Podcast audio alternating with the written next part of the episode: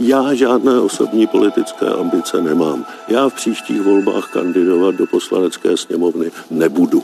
Kvůli pokročilému věku velmi prostě. Můj sluch odchází jedno oko, taky vypovídá službu. Jsem dědek starý, tak jsem si řekl na čase, aby šel. Česká poslanecká sněmovna přijde o výrazné tváře. Předseda poslaneckého klubu TOP 09 Miroslav Kalousek ohlásil, že nebude kandidovat v příštích volbách. Stejný krok v zápětí oznámil čestný předseda TOP 09 a bývalý ministr zahraničí Karel Schwarzenberg. Co rozhodnutí bude znamenat pro stranu, která se pohybuje na hranici volitelnosti do parlamentu?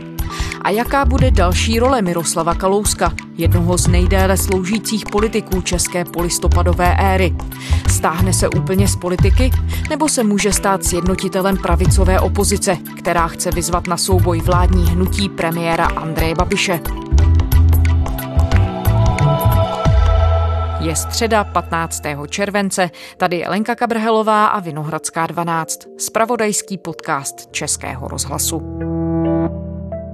Ex-ministr financí a současný předseda poslaneckého klubu TOP 09 Miroslav Kalousek už příští rok nebude kandidovat ve volbách do poslanecké sněmovny. Uvedl to pro českou televizi. Chce ale jednat s dalšími stranami o vytvoření předvolebního bloku. Bývalý ministr zahraničí a čestný předseda TOP 09 Karel Schwarzenberg už v příštích volbách nebude znovu kandidovat do sněmovny. Marie, je tohle všechno překvapivá zpráva? No, když bych to vzala z toho lehčího úhlu pohledu, tak u Karla Schwarzenberka to asi zase tolik překvapivá zpráva není, protože bývalému ministru zahraničí, rovněž velké tváři české politiky, je 82 let. Marie Bastlová, politická novinářka, analytička a moderátorka CNN Prima News. Karla Schwarzenberka provází celá řada zdravotních komplikací, měl problémy se srdcem, má problémy se sluchem a tak dále. Skutečně si myslím, že ta kombinace zdraví 82 let věku je konstelace, kdy už skutečně každý pochopí, že si určitý důchod a skutečně klid Karel Schwarzenberg přeje a zaslouží a že v těch příštích volbách kandidovat nebude. A Miroslav Kalousek? To už je jiná kapitola. Miroslav Kalousek by si možná zasloužil i ten politický důchod, protože on je v politice v podstatě 30 let. On je jednou z nejvýraznějších politických tváří celé naší porevoluční éry. Nicméně je to ale muž, který je pořád při plné síle. Jemu je 60 let, je v dobré kondici, i když ho také zdraví let kdy trápí, ale samozřejmě těch sil politických i fyzických má dostatek. Nepochybně má obrovskou chuť se politice dále věnovat. On to o sobě říká, že je pro něj politika droga, že je homo politicus, takže on rozhodně není ten, kdo by politiku jen tak chtěl opustit.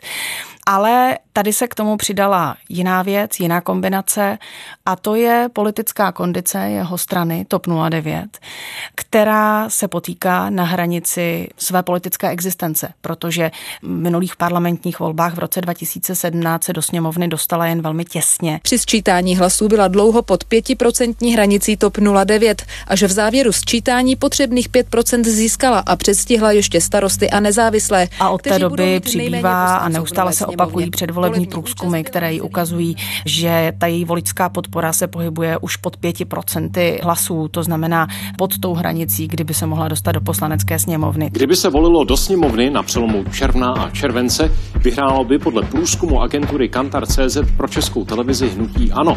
Získalo by 32% hlasů. Druzí jsou Piráti, mají 18%.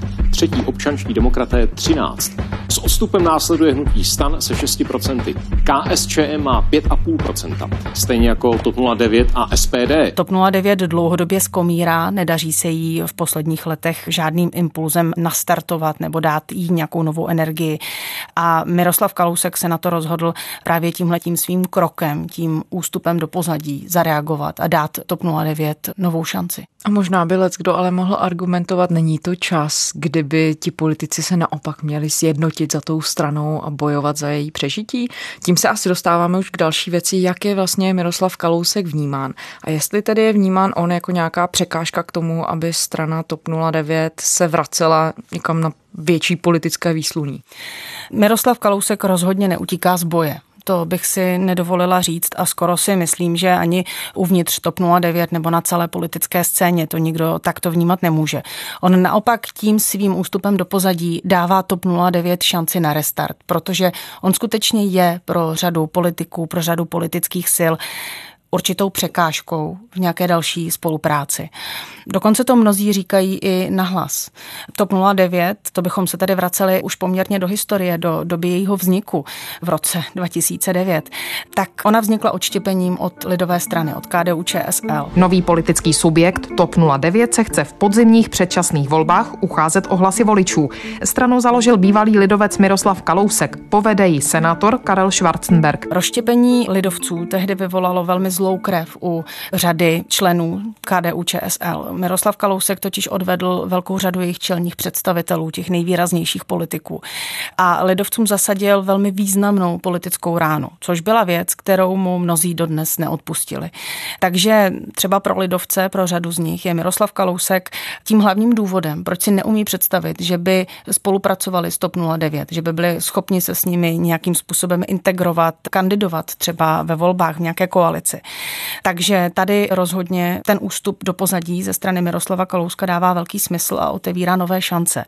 To samé je ale i u jiných politických stran, protože když si vzpomeneme třeba na Piráty a na jejich předvolební autobus, který jezdil po republice, byl oblepený politickými zločinci, kteří podle Pirátů patří za mříže, když parafrázuji to, s čím Pirátská strana objížděla republiku, tak Miroslav Kalousek byl jednou z těch tváří, která na tom autobusu tehdy byla, která tam figurovala. Takoví lidé, kteří jsou z mého pohledu problematický, jsou zvoleni za ČSSD, takový je pro mě v mé osobě, a teď to není jako, jo, ale pro Piráty pan Kalousek, prostě historicky ošetřil několikrát NKU na největší projekty. Prostě to jsou lidé, kteří by v české politice už neměli na vysokých funkcích, neli ministerských prostě vůbec figurovat. To si myslím, to si myslí Piráti. Takže i pro Piráty odpadne určitá překážka pro další vyjednávání o nějaké spolupráci, kooperaci, zkrátka jakékoliv platformě dohadování nějaké kooperace s TOP 09. Takže dává šanci té straně. Pojďme udělat ještě větší odbočku do historie a podívat se tedy na vlastně politické zázemí Miroslava Kalouska. On působil v Československé straně lidové už od 80. let. Ano, ano. Když bychom měli mluvit o jeho politických ideích nebo o tom, k čemu on politicky tíhne, tak je v tomhle ohledu konzistentní. A já se chci dostat také k tomu, co vedlo k tomu jeho rozkolu se stranou lidovou. Konzistentní je, Miroslav Kalousek je velký konzervativec. Je to pravičák, příliš velký pravičák na současnou, ale i tehdejší KDU ČSL. Ale ty názory, které má, mu nikdo nemůže vyčítat, že by se od nich nějak zásadně během své politické kariéry odchyloval. On si v KDU ČSL vybudoval velmi silnou pozici. Byl předsedou té strany. Určitým zlomem nebo jedním z eh, kruciálních bodů jeho politické kariéry bylo léto roku 2006. Stal se jednou z hlavních postav tehdy velmi vyhrocené politické situace, kdy po volbách, po volebním patu v červnu 2006 vyjednával tehdejší předseda sociální demokracie Jiří Paroubek o možné nové budoucí vládní koalici, o tom, s kým by se mohl spojit a s kým ne. Sociální demokracie se vzhledem k nekonstruktivnímu přístupu ODS rozhodla zahájit jednání o povolebním řešení situace s předsedou KDU ČSL Miroslavem Kalouskem. A nastínil tehdy na scénu možnost vlády s komunistickou stranou a právě s KDU ČSL reprezentovanou Miroslavem Kalouskem. A Miroslav Kalousek tehdy vystoupil veřejně s tím, že si umí představit tichou podporu komunistické strany, že si zkrátka umí představit, že by se v takovém projektu, kdyby i KSČM byla zaangažovaná, angažoval i on. Lidovci budou jednat se sociální demokracií o programu společné menšinové koalice. Po schůzce lídrů obou stran, Miroslava Kalouska a Jiřího Paroubka, oba politici řekli, že by ve sněmovně hledali podporu napříč politickými stranami. Kalousek připustil, že by menšinová vláda mohla vzniknout i díky toleranci komunistů. Ptáte-li se mě, zda to z mé strany je politický ústupek, tak ano, zajisté, významný. A tím jste obrovskou lavinu reakcí, která tehdy zatřásla politickou scénou. Miroslav Kalousek později tvrdil v mnoha rozhovorech, v mnoha osobních povídáních, v mnoha debatách, že to byla taktika, že to byl krok, který udělal schválně, že to tehdy udělal proto, aby zabránil vzniku velké koalice sociálních demokratů spolu s občanskými demokraty, že to byl projekt, který tehdy byl za politickými kulesami připravován a že on právě tímhle tím svým veřejným vystoupením zabránil tomu, aby se to stalo. Nicméně byla to epizoda, která ho v očích mnohých poškodila na mnoho let, možná až do dneška a která také znamenala velký rozkol uvnitř KDU ČSL. A další fáze významného zhoršení vztahu Miroslava Kalouska se stranou Lidovou nastala v okamžiku, kdy se předsedou KDU ČSL stal vsetínský starosta, senátor Jiří Čunek. Protože to je muž, se kterým se Miroslav Kalousek ale opravdu nerozumí. On jim v politice opovrhoval do velké míry. A vlastně se tím ani tolik netajil, přiznával to. Miroslav Kalousek je pověstný svými bonmoty, svými poměrně nevybíravými vtipy a drsným humorem a lec, co říká v rozhovorech a ještě mnohem otevřenější je v neformálních rozhovorech s novináři, takže si řadu narážek na Jiřího Čumka pamatuji a skutečně ti dva nebyli přátelé. KDU ČSL zvolila do svého čela Jiřího Čunka. Prvním místopředsedou bude Roman Línek, oba komunální politici. Nový předseda strany Čunek chce co nejdřív pokračovat v jednáních o nové vládě s ODS a ČSSD. Tahle ta fáze, ten moment, kdy se Jiří Čunek stal předsedou KDU ČSL, nastartovala definitivní cestu směřující k odluce Miroslava Kalouska od strany Lidové. Také je k tomu potřeba připočíst to, že to bylo v době, kdy Miroslav Kalousek byl ministrem v pravicové vládě občanských demokratů s premiérem Mirkem Topolánkem, se kterým si Kalousek velmi rozuměl. Oba muži se stali přáteli a jsou velmi dobří přátelé do dneška. Dobrý večer, dnes jsem si do baru baru veřejný zájem eh, neboli public interest pozval svého kamaráda, odvažuji se říct přítele, eh, člověka, kterého pokládám za absolutní jedničku a eh, myslím si, že se budete dobře bavit. Na baru se mnou sedí Miroslav Kalousek. Ahoj Mirku. Ahoj, děkuji za pozvání. Já, Já jsem rád, že jsi přišel. Takže i tohle přitahovalo nebo odtahovalo Miroslava Kalouska poněkud dál od lidové strany, od KDU ČSL. To celé vyvrcholilo vlastně odchodem Miroslava Kalouska. Možná předtím ještě střetem, kdy se Jiří Čunek pokusil odvolat Miroslava Kalouska z postu ministra financí. Dnes máme pátek 9. ledna roku 2009. Nechat či nenechat ministra financí Miroslava Kalouska ve vládě, to je otázka, kterou si dnes položí širší vedení KDU ČSL. Celostátní výbor a konference budou hlasovat o možném odvolání Kalouska z Topolánkova kabinetu. Pokusil se to navrhnout Mirku Topolánkovi. Mirek Topolánek ale kontroval tím, že odvolal Jiřího Čunka ze své vlády z postu ministra pro místní rozvoj. Byla to taková vyhrocená situace, kterou jsme řešili v lednu 2009 a která vlastně jenom o pár měsíců předcházela tomu, kdy Miroslav Kalousek veřejně vystoupil s tím, že ze strany lidové vystupuje a že si zakládá nový projekt TOP 09. Víte, co je největší tragédia naší země 25 let po revoluci? Že tenhle lhář, tenhle tunelář, tenhle zloděj, který tady nakrad miliardy, symbol korupce, Kalousek, jak se Miroslav Kalousek dostal do pozice? Vracím se k tomu, co si zmiňovala i o pirátské straně, ale když se podíváme třeba na výroky vládního hnutí, ano, ohledně Miroslava Kalouska, on se dostal do pozice až takového v úvozovkách boxovacího pytle. Miroslav Kalousek může za vše. Jak se to přihodilo? Jsme schopni ještě vnímat bod, kdy se to obrátilo tak, že Miroslav Kalousek se stal tím symbolem? Úplně přesně nevím, jestli bych dokázala pojmenovat bod, kdy se Miroslav Kalousek stal symbolem všeho zla na české politické scéně a skutečně jím je v tuto chvíli. Ale skoro bych řekla, že mezi politické dinosaury, které je potřeba odstranit z politického výsluního, zařadili už věci veřejné ve své kampani v roce 2009. I oni tehdy bojovali s těmi prolezlými, protřelými tvářemi české politiky a tuším, že Miroslav Kalousek byl jednou z nich. Ale když to vezmu z trochu jiného úhlu pohledu, pohledu. Já když máme Miroslava Kalouska u sebe ve studiu na rozhovor, když se s ním bavím, tak mi téměř pravidelně po tom rozhovoru chodí reakce od posluchačů a diváků, kteří se ptají, proč jsem se nezeptala na ty padáky To je pověstná kauza nebo pověstný případ spojený s politickou kariérou Miroslava Kalouska, která se datuje do doby, kdy on byl náměstkem na ministerstvu obrany. Armáda tehdy nakupovala padáky pro své vojáky a krátce poté, nebo zkrátka v době následující po tom nákupu, došlo k tragické nehodě s jedním z těch padáků, při které zemřel jeden z vojáků, který s těmi padáky seskakoval. A s Miroslavem Kalouskem se od té doby vleče zasloužená, nezasloužená. Vleče se s ním od té doby určitá pověst nebo určitá skvrna na jeho politické kariéře, kdy tuto zakázku opakovaně mnozí jeho političtí konkurenti spochybňovali, kladli mu za vinu, že zakázka na nákup padáku byla zmanipulovaná, že nebyla transparentní, že stála život českého vojáka. Vlastně to bylo něco, co bylo neustále opakováno v řadě politických soubojů. A co se týče padáků, byla to jediná kauza, ve které byly vnímány kroky Miroslava Kalouska sporně? Zdaleka nebyla jediná. Byla jedna z prvních, ale těch kauz byla celá řada.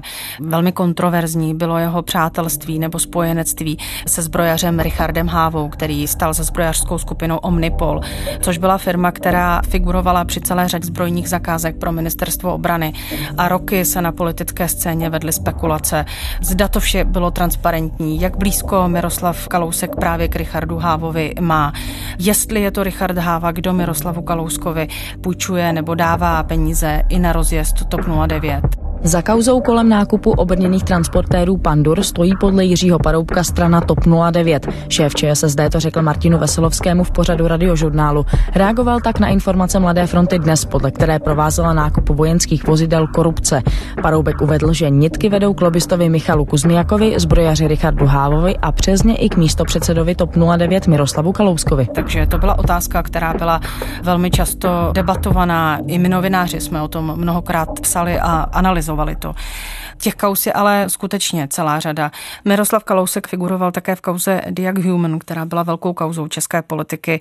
On totiž měl přátelské vazby s Josefem Šťávou, zakladatelem společnosti Diag Human, takže se roky řešilo, jaká přesně byla, nebo zda nějaká byla jeho role právě v celém tomhletom případu a arbitráži, kterou jsme řešili.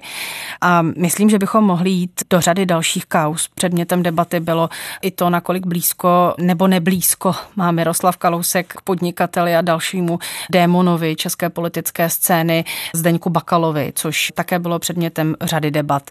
Jak říkám, mohli bychom tady asi lovit v paměti za těch 30 let celou řadu příběhů. Čelil v souvislosti s jakoukoliv z těchto kaus Miroslav Kalousek vyšetřování?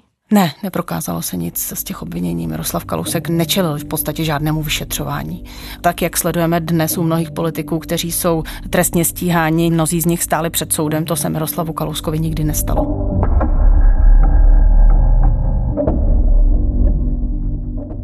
Když se tedy podíváme na ten současný odchod Miroslava Kalouska, ale i na to, co on sám říkal, že bude, nechci říct úplně ze zákulisí, ale že bude vlastně dál pokračovat v konzultacích s pravicovými politiky a bude se snažit nějakým způsobem sjednotit, je to reálná představa? Vzhledem k tomu všemu, co má tedy politicky Miroslav Kalousek za sebou a v jaké je v tuhle chvíli pozici třeba i mezi těmi novějšími politiky? Je a není. Reálná představa a vlastně nevyhnutelná představa pro českou politickou scénu z dlouhodobého hlediska je debata o spolupráci středopravých stran. Ať už bychom se bavili o vzniku jednoho bloku mezi opozičními stranami, anebo, a to je pravděpodobnější, dvou bloků mezi opozičními stranami, kdy jeden by byl konzervativnější, druhý přece jenom liberálnější.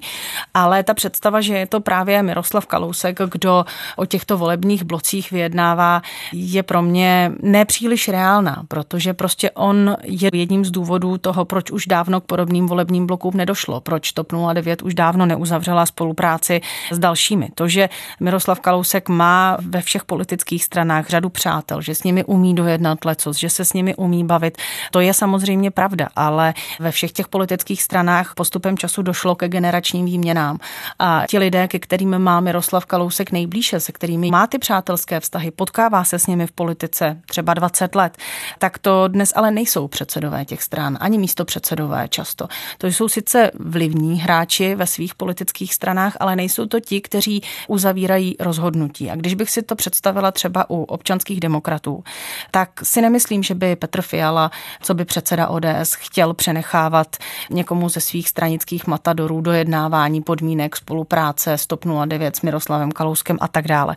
Petr Fiala a lidé kolem něj si nepochybně budou chtít tato jednání a tyto debaty držet u sebe. Chtějí to být oni, kdo budou nastavovat parametry a podmínky té spolupráce. A takovéhle věci prostě musíte dojednávat s vedením. Takže Miroslav Kalousek je velmi dobrý strateg, téměř nejlepší strateg na současné politické scéně, je velmi dobrý vyjednávač, úžasný nebo skvělý, fenomenální politický hráč, takže on nepochybně o těch jednáních bude přemýšlet, bude se do nich pokoušet různým způsobem třeba i zasahovat, ale neumím si představit, že by to byl on, kdo ta hlavní jednání povede a kdo dohodne ty příští předvolební koalice.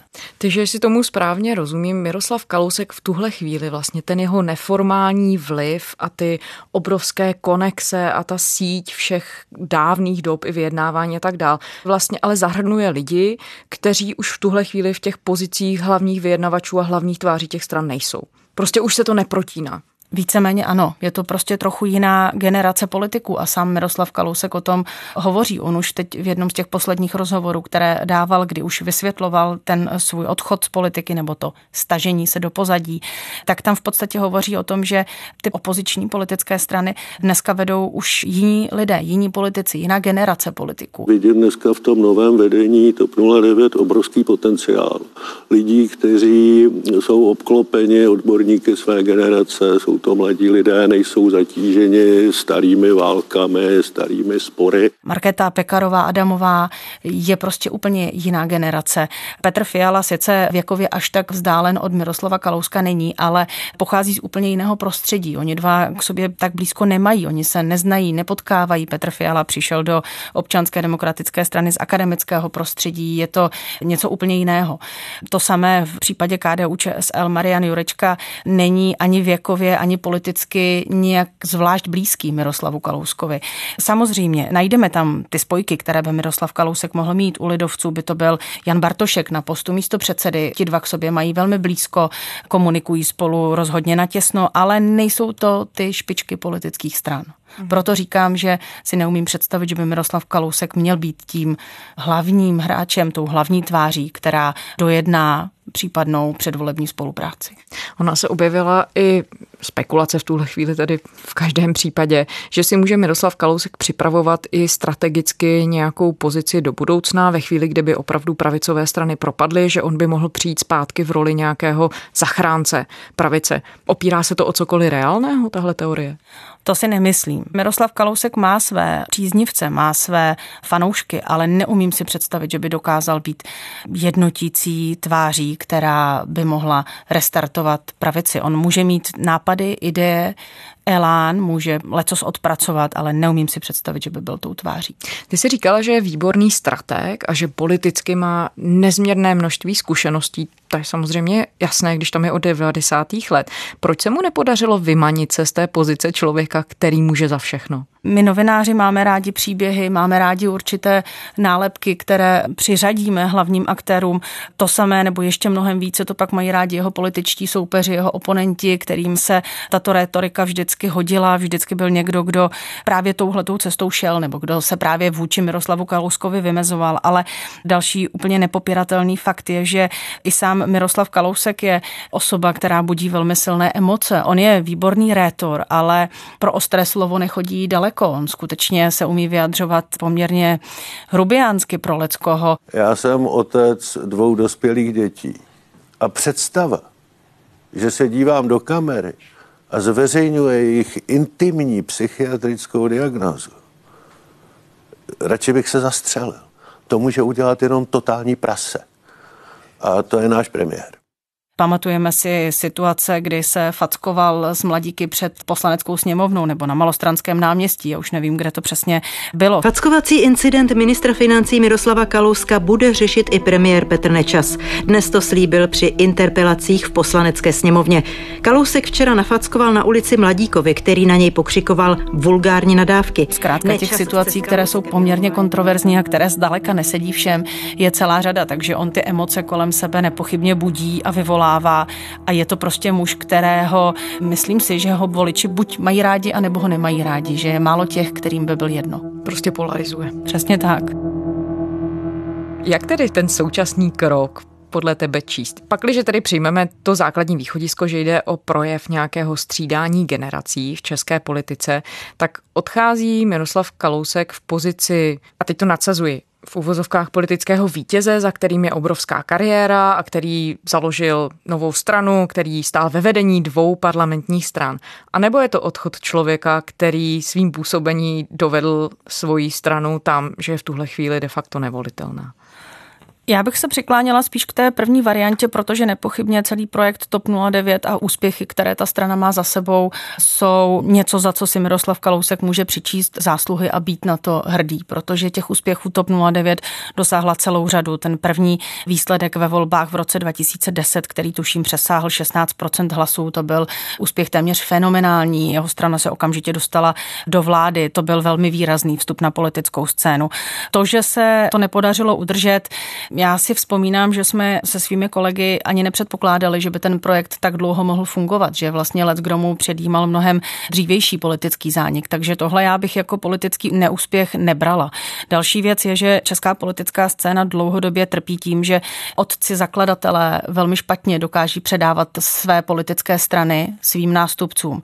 To je handicap a fenomén, který českou politiku trápí po celá desetiletí, takže ani v tomto není Miroslav Kalousek ničím výjimečný, tím, že nedokázal alespoň do této chvíle najít tak výraznou osobnost, jako je on sám, nebo jako byl Karel Schwarzenberg, kteří by TOP 09 provedli složitou dobu a znova k ní dokázali nalákat významnější skupinu voličů. Takže v tomhle případě bych řekla, že vlastně může být Miroslav Kalousek spokojený, ale zároveň Miroslav Kalousek si v posledních letech vetnul do své politiky jako hlavní cíl poražení Andreje Babiše, co by předsedy hnutí ANO. A to se mu zatím samozřejmě zdaleka nedaří. Takhle se nechová chlap. Chlap se baví i s lidmi, kteří mají jiný názor.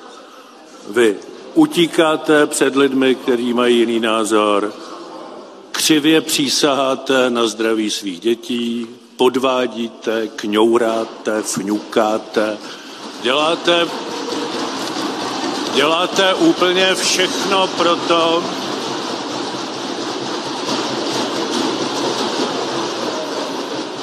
Pane předsedající, prosím, abyste mi odečetl čas, zatímco nedisciplinovaní poslanci mlátili do lavic. Vůbec se mu to nedaří. Andrej Babiš je jednoznačný hegemon české politické scény. Všechny předvolební průzkumy, které sledujeme, to jenom potvrzují. Andrej Babišovi neklesá podpora. A tohle je tedy tažení, které Miroslav Kalousek zatím dokonce dotáhnout nezvládl.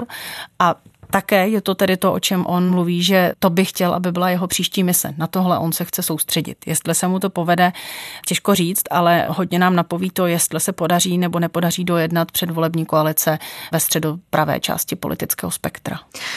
A do jaké pozice tohle všechno dostává současnou předsedkyni strany TOP 09 Markétu Pekarovou Adamovou? Teď, když se obloukem vrátíme k tomu, o čem jsme mluvili úplně na začátku, že odcházejí dvě hlavní tváře té strany, které ji zakládali, které ji prováděli nějakým docela zásadním obdobím.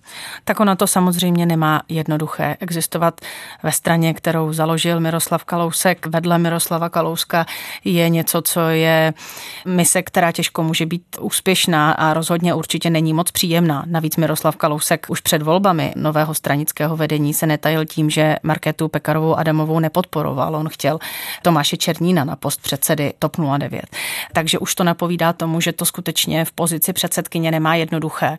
Další drobný střípek je i to, pokud nám Miroslav Kalousek teď oznamuje, že tady nebude kandidovat do poslanecké sněmovny, ale bude v zákulisí vyjednávat o nové předvolební koalici, tak to je věc, kterou by za normálních okolností měla oznamovat předsedkyně strany.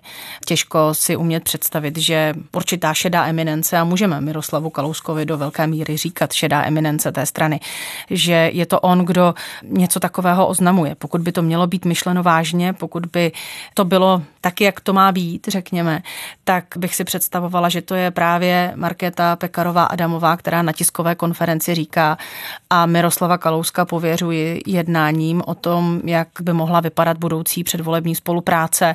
On je ten, kdo bude naťukávat možnosti, kdo bude hledat průsečíky mezi politickými předvolebními programy a tak dále. Takže ta její role je složitá. Ona i v těch předchozích měsících s Miroslavem Kalouskem samozřejmě musela bojovat o své místo na slunci, i když ona je předsedkyně. Je to těžké, kromě toho, že Miroslav Kalousek je zakladatel té strany, kromě toho, že je matador a dobrý rétor, tak je to složité i v tom, že on je velmi zdatný v ekonomických otázkách. Co by bývalý ministr financí je v tom velmi zběhlý a je velmi složité mu na tomto debatním poli konkurovat. Takže i tady v téhle oblasti to má Markéta Pekarová Adamová těžké a od pravicové strany, od konzervativní strany voliči očekávají, že se vyzná právě v ekonomických tématech, že má promyšlené ekonomické recepty a na tomto poli je prostě Miroslav Kalousek pořád silnější rétor než současná předsedkyně. Marie, co znamená odchod Miroslava Kalouska pro Andreje Babiše, který se vymezoval velmi zásadně právě vůči Miroslavu Kalouskovi. Nemůže teď ten jeho odchod ubrat vítr z plachet? Trochu může, ale já si umím představit, že Andrej Babiš ještě rok vydrží o Miroslavu Kalouskovi hovořit úplně stejně, jako kdyby nic z toho, co sledujeme, nenastalo. Mimochodem nezapomínejme na to, že Miroslav Kalousek do těch příštích sněmovních voleb poslancem pořád bude. On pořád bude za řečnickým pultíkem vystupovat, takže nepochybně Andrej Babiš ze své retoriky neustoupí a mantra za všechno může Kalousek ještě nějakou dobu na české politické scéně zůstane. Marie Baslova, politická novinářka, analytička CNN Prima News. Díky, Marie. Díky za pozvání. A to je ze středeční Vinohradské 12 vše. Vraťte se za námi kdykoliv na stránky našeho spravodajského serveru iRozhlas.cz. Najdete tam všechny naše díly. Poslouchat je můžete i ve svých oblíbených podcastových aplikacích. A můžete nám také psát. Naše adresa je vinohradská12 zavináč rozhlas.cz. Těšíme se zítra.